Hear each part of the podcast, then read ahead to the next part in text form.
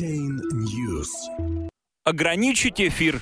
Шутка Виталика Бутерина может стать реальностью. 2 апреля. Разработчики платформы Ethereum рассмотрят возможность лимитировать общий объем эмиссии эфира. Основатель платформы Виталик Бутерин, в шутку поднявший эту тему 1 апреля, теперь считает, что проблема на самом деле заслуживает обсуждения. Введение лимита на максимально возможное количество монет эфира – предложение, которое стоит обсудить участникам сообщества Ethereum. Такое заявление сделал сегодня в своем твиттере основатель платформы Виталик Бутерин. Среди аргументов в пользу подобного решения называется уязвимость нынешнего механизма майнинга Proof of Work перед индустриальной криптодобычей. Отсутствие необходимости в таком майнинге после будущего перехода системы на алгоритм Proof of Stake и перенос экономической мотивации участников с награды за добычу блоков на комиссии за использование платформой.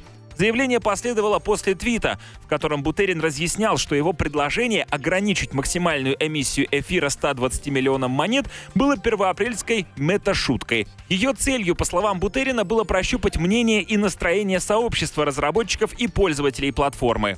1 апреля в репозитории GitHub основатель Ethereum опубликовал предложение по улучшению протокола Ethereum, согласно которому максимальный объем эмиссии будет ограничен 120 миллионами Ethereum. Это число равно двукратному объему эфира, реализованного на краудсейле платформы в 2014 году.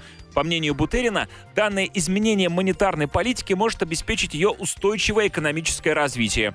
Судя по комментариям на GitHub, сообщество в целом положительно отнеслось к предложению, хотя некоторые догадались, что имеет дело с первоапрельским розыгрышем.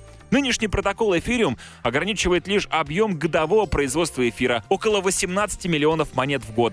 Отсутствие лимита на общее количество монет вызывает критику со стороны криптоинвесторов, полагающих, что эфир будет подвержен чрезмерной инфляции. Для борьбы с ней Виталик Бутерин ранее предлагал сжигать часть токенов платформы.